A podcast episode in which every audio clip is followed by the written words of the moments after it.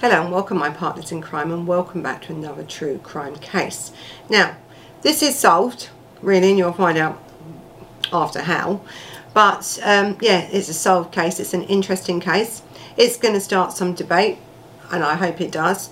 But we're really talking about this case in um, different ways alright it's going to bring out some emotions I would say in people because I've named it the vigilante paedophile killer. Now I've named it that because exactly that's what he was. Exactly what he was. And um, Stephen A. Marshall, because we have a Stephen Marshall and the other killer, this Stephen Marshall uh, is um, a USA case and um, that's really what he did. So before we carry on with this case, would you like to subscribe? You can hit the like button, you can hit the notification bell button. And I want to dedicate this case because as you know I've just started my new Super Thanks and the first person to do that was Punky uh, Brewster 83. So I'm going to donate this, uh, donate, I'm going to um, dedicate this um, video to her. And um, we've had more and um, people donate and I'm so grateful for that I really am. So I just wanted to mention you um, and thank you for your first super thanks donation. I really really appreciate it. So let's get on to this case. So as I've said this is the vigilante paedophile killer um, and Stephen Marshall really. He was this 20 year old and um, he's um, I think when you talk about this case in, in a way, it, it is going to be emotional. There is there is going to be some responses of, oh yes, he's done great and this, that and the other. No, he hasn't, but there's more to that. We can't incite people to take the law into their own hands. It just doesn't work. Stephen Marshall was this 20 year old. His background really was from not a bad family home at all. Um, there was some um, movement from uh, Canada to different states and stuff like this and then back to the US and stuff where this case took place. This case um, and these murders were taking place in Maine in um, the USA where he was visiting his father. So his life was good in a way I suppose you could say um, no one has said that there was any abuse or anything else or any sexual abuse that may have made him go after um, paedophiles in such a way. But um, I think when we look at what was found after his arrest, should I say, we can see that his state of mind may not have been in the right place anyway. And sometimes we have to look now when we look at this, you know, how these sex offenders registers really can result in vigilante murders. You know, sooner or later it was going to happen. It probably won't be the last one to tell you the truth. Um, and so we're going to talk about the registers themselves. We're going to talk about whether you think the registers are, are the right thing to do to be put out there in public. Now I'll tell you now in Canada they're not and I think in this country you can look there's certain ways you can go around it but in America they are open right so he didn't hack into any systems Stephen Marshall to find the names of these predators. He didn't. He went on uh, an open website which lists everything. It lists their age, who they are, where they work, any distinguishing marks, all this sort of stuff. Everything you would need to know about this person you could find from these open registers. Now, I, this is where this case is going to um, really cause con controversy, I think, because some people agree that this is the right thing to do, is to put these names out there to protect the public and the children in this area of where these um, perpetrators live, and others believe that they shouldn't because the privacy laws and you are um, putting out and these sort of details of these people that then something like this can happen to them right? So you have both sides. But also, you may have people getting injured who are not what you think they are, and they could be innocent bystanders or other things like this. What could happen, right? So you have two sides to the story here, and I'm going to leave it up to you to what side you're on. Should they be public? Should they not? Why not? Why should they be? Do you see what I mean? So um, I think with this case, yeah, it is an eye-opening case, really. But, but it does happen. It does happen. So anyway, let's get on with it. So this is Stephen A. Uh, A. Marshall's case, and he was born on the 9th of August uh, 1985, and he died, right, on the 16th of April 2006. So this is what I said to you, when this is a solved case, it is, it's a bit of a twist to it. So he was an American Canadian vigilante uh, who searched public available sex offenders registers in the United States for the names and addresses of convicted sex offenders. Uh, before travelling to Maine um, into the northern eastern United States and murdered two people. Now, yes, he did murder two people um, on that night, but also at that same time he had knocked on about three or four other doors of um, people on this register, but they didn't answer or they wasn't in, and that's what saved their life. So his list was of about, I think, um, 29 people on his list uh, that he had a hit list and that he was going to go through that hit list and uh, he got to two of them. So um, he was born in Fort Worth, Texas. So and then I think he moved then over to Canada, Nova Scotia. I think in Canada he lived. Um, in 1999, Marshall moved to Idaho with his father Ralph, uh, who was a serve in mayor there. So he was, you know, this is what I'm saying. His family, he didn't have a bad upbringing. On the out, he just didn't. There was no history what they knew of of um, sexual abuse and we don't know um, if there was really because boys don't always say well kids don't always say if there was um, from anyone else but in the family no it didn't seem there was he because he took his own life in 2006 um, before anyone could question him over what he'd done and why he'd done it it's all assumptions. So it is said that he didn't have any history of being sexually abused as a child. But really, that's other people saying that. We don't know because he was never said and, and never did say and now can no longer say. So that's open, I would say. But there was something wasn't there that made him do these crimes. That made this young lad really go out of his way to kill. To look at this website, and to tell you the truth, I'm telling you now, he weren't the only one looking at this website, but he was the only one at this point that acted upon it, of what he saw. He made his list, and he was determined that these people were going to die. So in, um, I think in 2001, I think when he was 15, he was charged with, I think it was aggravated assault.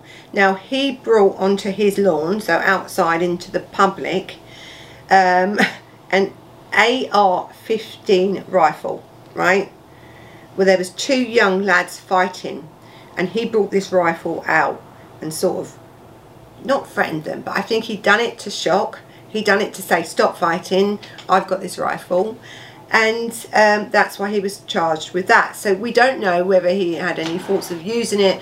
I think with him, it was mainly the shock value of it. He's come out onto his lawn, you've got these people fighting, he's come out onto his lawn with his gun.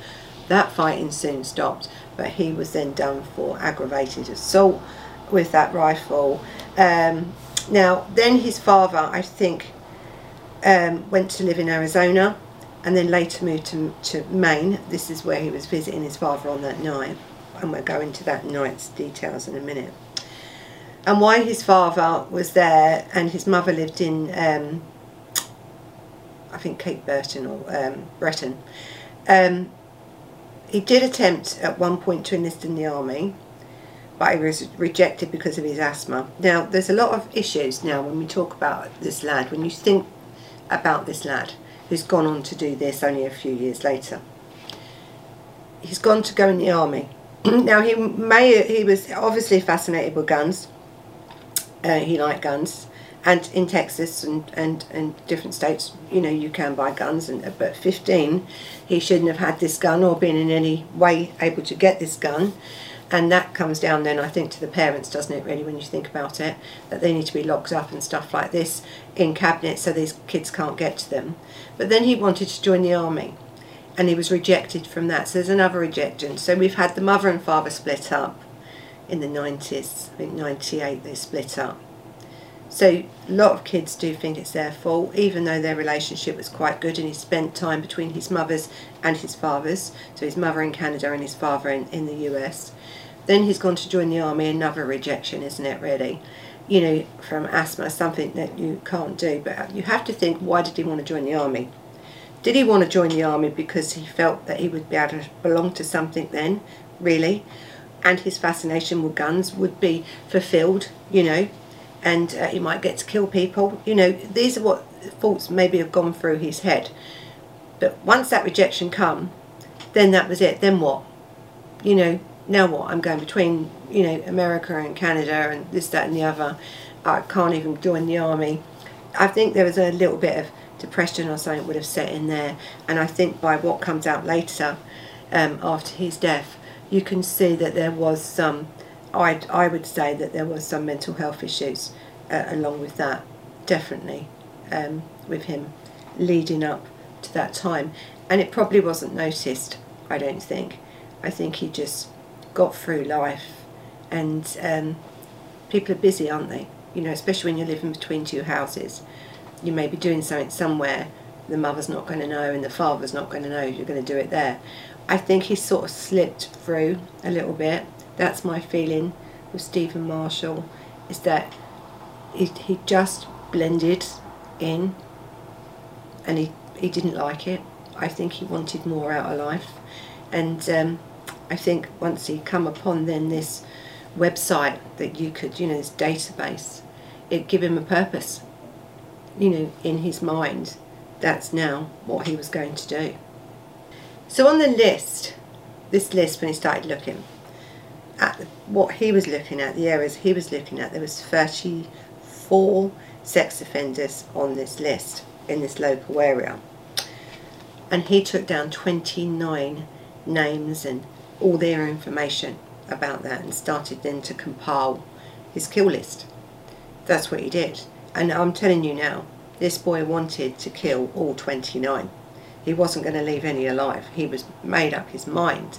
That's what he was going to do. So let's now turn to the night of these, how it started, these murders really. So it was Easter Sunday, 2006, this happened. And um, he had he was a dishwasher I think in Nova Scotia so he he had menial jobs right as I said he couldn't get in the army so he's in this car this dishwasher that's all he was um, menial jobs he was a dishwasher he was coming from Nova Scotia he had going to visit his father who lived in Maine on this Easter Sunday 2006 um, three guns by his side and his laptop with these I think he had 34 names on there, but he had 29 in detail. 29 in detail, every detail about these people. This now, this boy was now on the killing track. He was about to start. So it was pre-planned, premeditated. It was premeditated. So we're having to look at this Stephen Marshall, right? So he hadn't seen his father in quite a while. He was this 20 year old. He was driving now from his home in Canada on this rare visit to his father who lived in Maine. When he got there, I think his car had broken down, something had happened. And he spoke to his father and everything, that the father had gone to bed. But the father didn't realise that he'd taken his truck. Right, he'd then, once he'd waited for that father to go to sleep, and he took that truck. And the other thing that you've got to think about is the list that he was looking at this sex offenders register list was for the United States, was for the area of Maine. They're the names that he'd wrote down because in Canada they can't get access to that. It's not like that in Canada. So this rare visit I think was pre-planned. He was going to see his father as a ruse to kill 29 people. because these were detailed lists that this man had. Detailed lists. And he knew. But Easter Sunday is relevant here. It's really a relevant day. But that's when he took that father's car, once that man went to sleep. He got in his car with three guns in that truck, with three guns by his side and his laptop. And he set off then on his killing rampage. And I think also, by the way, he didn't leave through the front door, right? He then, to get, once, he didn't want to wake his father, he didn't want any confrontation with his father, he knew what he was going to do, so he slipped out the window at about 3am in the morning.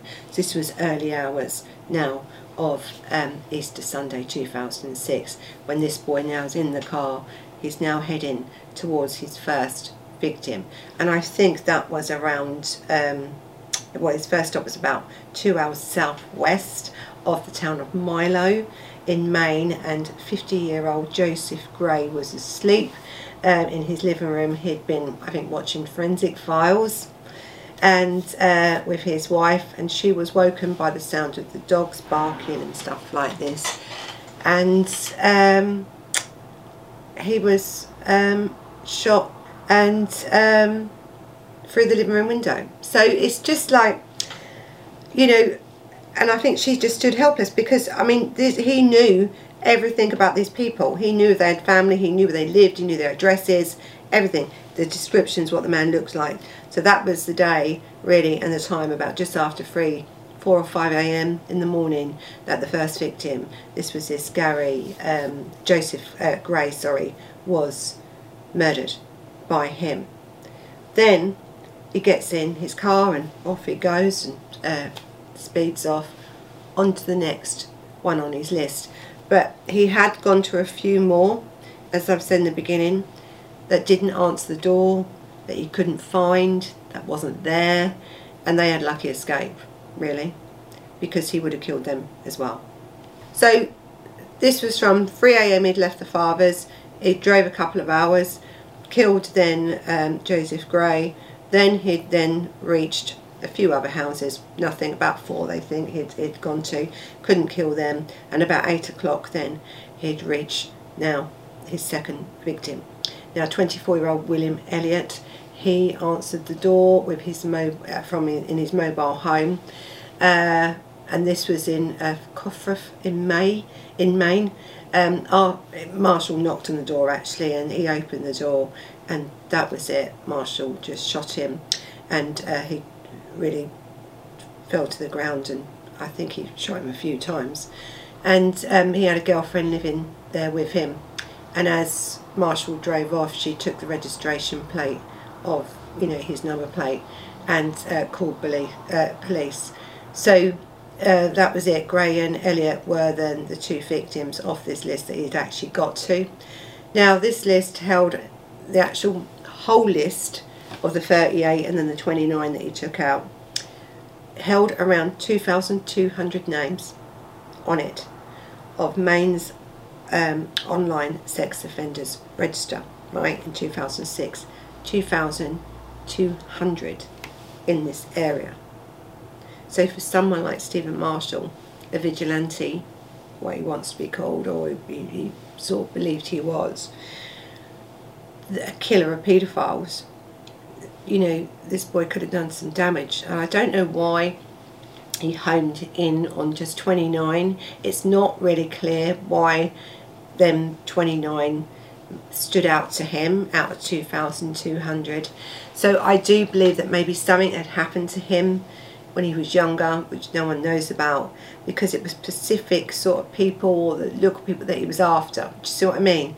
To take out from you know 20 29 out of well 34 but then only really detailed 29 out of 2200 paedophiles within this area there's a reason why he's specifically gone for that 29 isn't it? Really. It's quite clear because the list was so random when you think about it. He could have just gone from one of 200, uh, 2200 couldn't he? But he didn't. He's he thought about it, he made his list, the planning was there. He enjoyed that planning. He thought about what he was going to do, how he was going to do it. To these 29 individuals that he's singled out as the people that he wanted to kill. So let's talk about this register, right? This register um, was the state government's most popular website. The most popular website at that point in 2006. These people with 2,200 names on it was the most popular website for hits. So when I say that Stephen Marshall wasn't the only one looking, it had about 40,000 hits per day. Per day. Which would have told you everything about every paedophile in this area. These 2,200 names on this register. They were there for a reason. And um, there were sex offenders and different things. So it wasn't just paedophiles, right? And we'll look at some of these cases.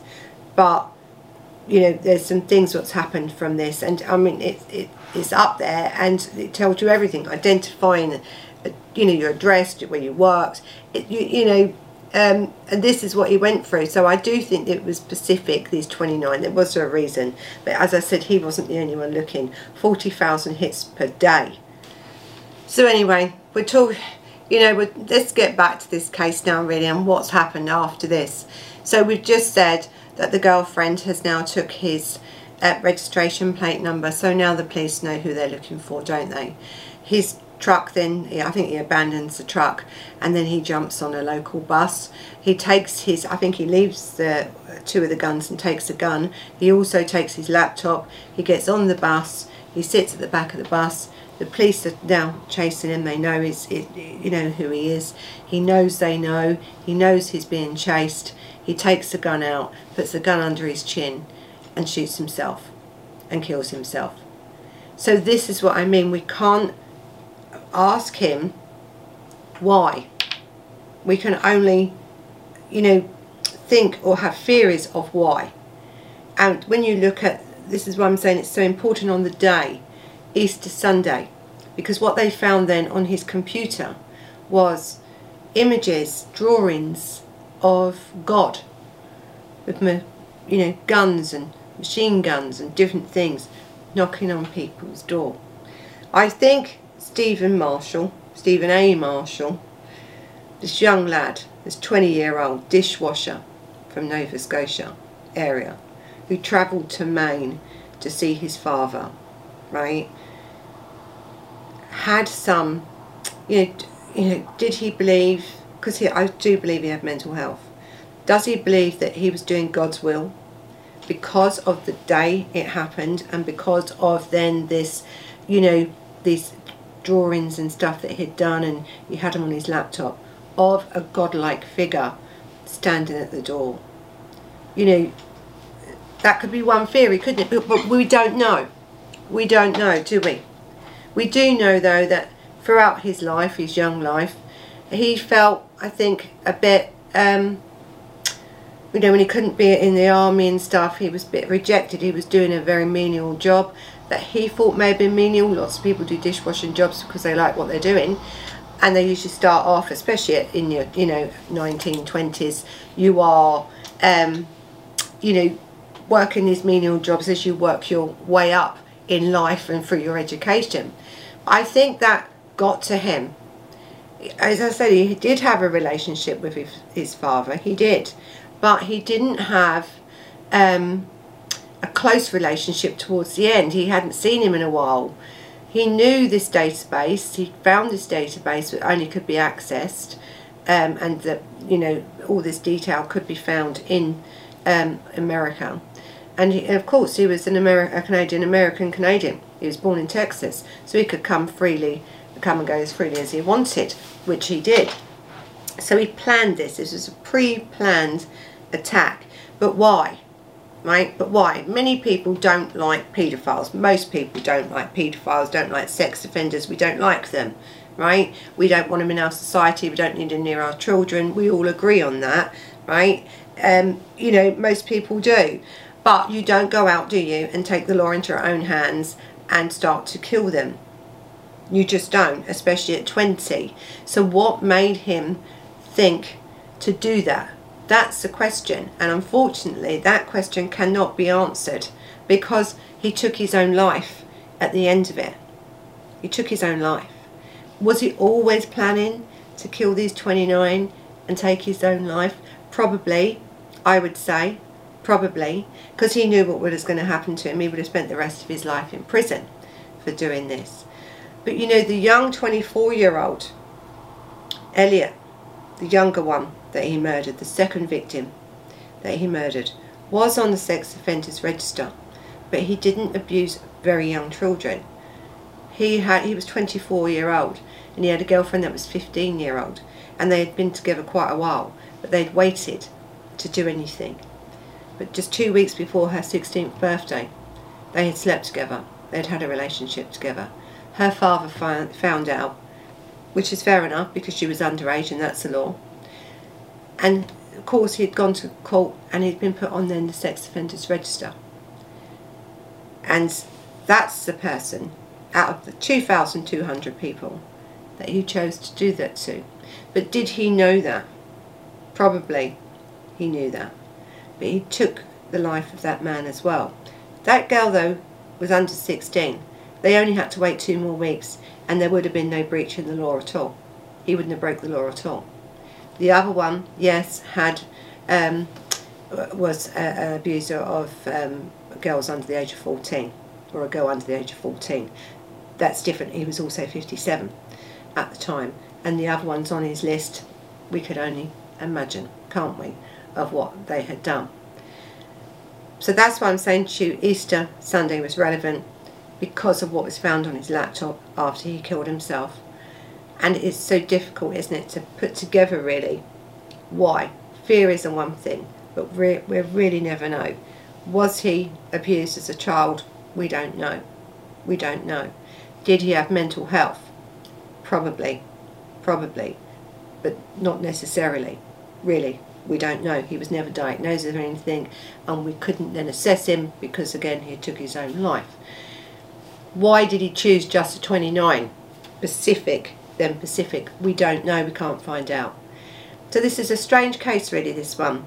But it shows you sometimes that when we take the law into our own hands, it's not a good thing really, you know because sometimes people get it wrong and I'm going to tell you about a few scenarios now of, of different cases where this has gone wrong.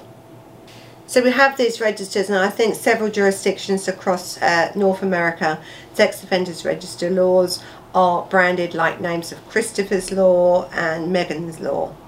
Now Christopher Stevens was uh, the namesake of the Oran, um, Ontario um, sex offender register and it was the first um, in Canada in 1988 I think an 11 year old he was 11 um, was kidnapped and sexually assaulted and murdered um, by a convicted paedophile who was out of prison on statutory release. So this then starts this list coming out and about okay? Because Christopher had had been kept alive for 36 hours before he was killed it was believed that a database convicting sex offenders could have helped find him before you know he was murdered. Well uh, yeah I, I, it could have but in 1993 the coroner's uh, inquest into the death recommended that um, starting one of a national scale this would happen in December 2004 and three years after the Ontario launched their register. Um, unlike those in the United States, it remained hidden from public view. So that's what I'm saying. In Canada, even though they have sex offenders registers, which agencies can look at and police would know about, the public wouldn't. Where in the United States, that's totally different. Okay, so we have now different groups because when you have registers that are not to public view, people want to know what's happening in their area. So you have now different groups, and I think it was the St John's based group, and they were called the Sexual Abuse Network of Canada, and they created their own sort of register, really, uh, for people to look at. Um, and they would look at all the local news reports, this, that, and the other, to, and to, compile their own list and put that out there and um, there was like um, on Facebook groups different stuff, websites and that, naming people and stuff like that. But you have to be so careful that you are getting your details right when you do these sort of things.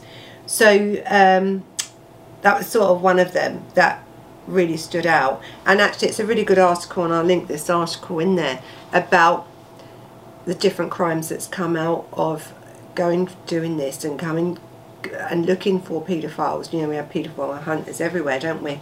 And entrapments and stuff. You're trying to entrap entrap them, and and you, you know, it's it's not entrapment if they you know they come to visit a, a, a, child right it goes on a lot now we have a lot of private people and um, we have a lot of youtubers actually doing it that sort of stuff because people are so frustrated aren't they with um, our laws I think especially in the UK on how we manage um, you know paedophilia and um, and also how we can stop it. So you're always going to have these sort of groups that are going to try and not they, you know they're within the law without the doubt. They're certainly within the law and they stick within the law because they want these people prosecuted they are not vigilantes they want these people named and shamed and put in prison that's what they do vigilantism isn't good because in the end you know if you get it wrong you, you've hurt someone that you shouldn't have two though you've damaged your life the life of your family for something really that you can't really do nothing about. Do you see what I mean? You the the damage that you would create yourself and others in doing vigilantism um, isn't great. I'd like your opinion on that. Um, this is open debate here really on this case because everyone is going to have very strong opinions on that and I know that and I'm very interested in what you've got to say. So listen, in the United States, you, listen, you're going to have these registers that are open. So you're going to have people that are harassing these people. Of course you are. They're going to be harassing and there's harassment campaigns and it even gets as bad as homicides. Okay? It really does. It goes from the extreme because people feel extremely um, deep about these issues. And some people, you know, who can't understand why this is going on, feel a great need to protect the children in society from this. So you, I, I can get that. I get that. But um, I think um, this Michael uh, Dudow, I think his name is, in 2007, Ivan Garcia, um, Oliver uh, spread the word amongst his neighbours in um, in Lake County, California, um, in a trailer park, that he had discovered something shocking about this Michael uh, one of their new neighbours. Uh, and it was on the state offenders website. So Oliver feared for the safety of his um, young son, and Michael's um, listing uh, listing licensed him. It included the offence of rape by force, oral rape, and a person under the age of 14 by force. Right now, Michael had only been out of prison for 35 days. This is what it's saying. And um, this Oliver came over and literally stabbed him to death. He stabbed him um, literally to death through the intention to protect Oliver's son from this man. And it, it was learned later that his crimes were against women. Well, his crimes were against women, right? But it sort of said that the person was under the age of 14 it was forced. So you're on a sex offenders register for different things. But this is what I'm saying this neighbour becomes so concerned about his child. Listen this man couldn't sleep. He just he, all he thought about this man is going to hurt my child. And then he took the law into his own hands and he killed him. It turns out that the man didn't have any interest in boys at all. But um, it's a sort of another case but you know this poor man now one's dead and you've got now another one whose son he was so worried about is now left without a father. The consequences for doing these things yourself is not good. Someone always going to lose here. You may have taken a predator off the streets but you're now in prison with plenty more of them and your son now is left without a father. That's what you've got to be thinking when we talk about vigilantism. There's always going to be a loss everywhere, and especially to the person who is the vigilante. There really is. and that's whether it's a loss of your life, like Stephen who took his own life, or the loss of your liberty where then your family are left to fend for themselves. It's never a good thing to take the law into your own hands. It really isn't. There's plenty of legal ways that you can go about taking these people off the streets. Plenty of ways. You don't need to do that at all. So listen, thanks for watching. I hope you enjoyed this case. I know it's going to start a little bit of you know discussion and I hope it does.